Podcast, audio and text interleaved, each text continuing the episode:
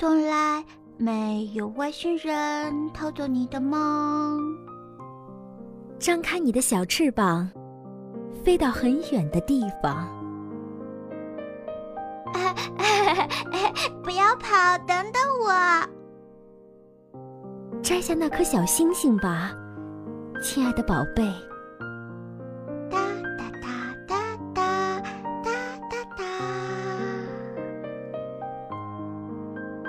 妈妈，你听，是兔子平的声音。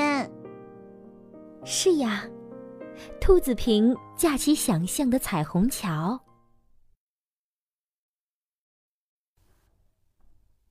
灰姑娘与水晶鞋。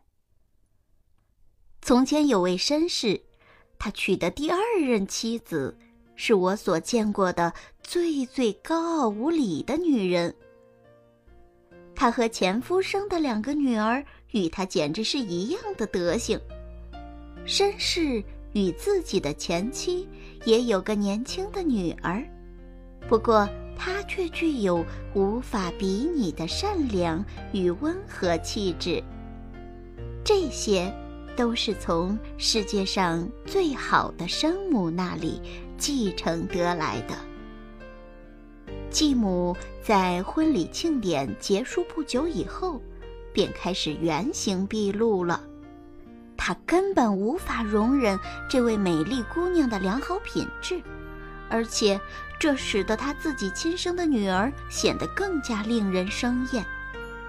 他强迫可怜的小姑娘去做最最繁重的家务活儿：洗碟子、擦桌子、打扫他和两个女儿的房间。他只能住在糟糕的阁楼，睡在恶劣的草堆上，而他的姐姐们。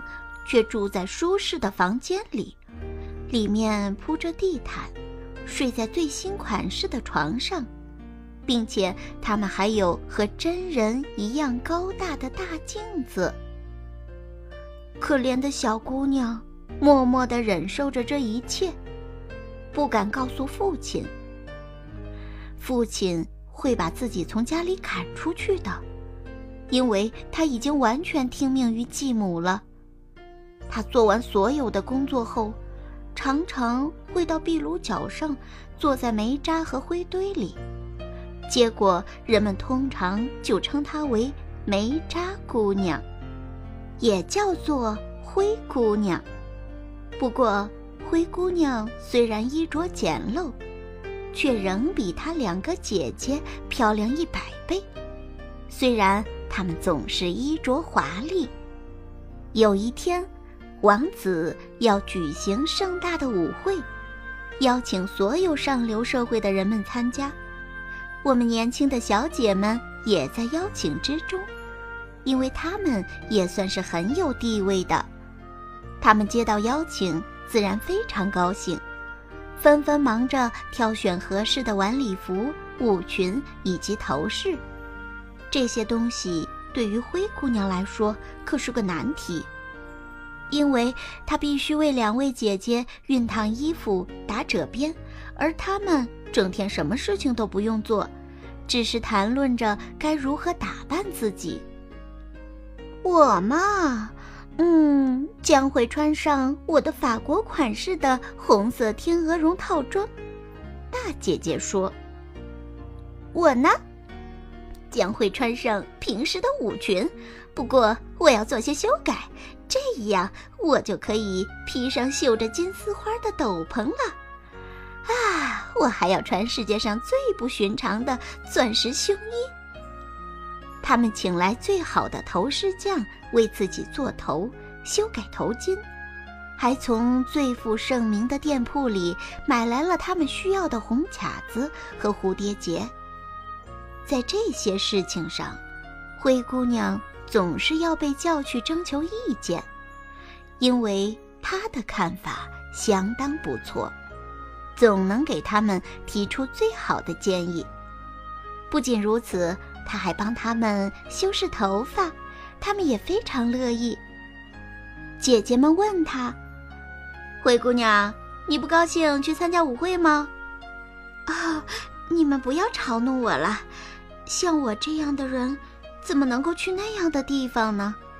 哼，不错，他们回答：“灰姑娘参加舞会，一定会让人感到好笑的。”灰姑娘的教母看到灰姑娘总是满眼泪水，就问她究竟是什么缘故。啊，我，我希望。我希望我能够。他还没有表达完自己的想法，就已经被眼泪和啜泣打断了。他的教母是一位仙女，对他说：“啊，你希望自己能够参加舞会，对不对？”“嗯，是呀。”灰姑娘深深的叹了口气。“好吧。”你是个好女孩，我会想法子让你能够参加舞会的。接着，教母便带着灰姑娘来到了她的房间，并对她说：“嘿，现在你到菜园里去，给我摘个南瓜来。”灰姑娘立刻摘好了最好的南瓜，拿来给教母，但却怎么也想不出南瓜。究竟和舞会有什么关系？更多好故事尽在兔子瓶，欢迎加入 QQ 群三七幺二零四九幺三七幺二零四九幺。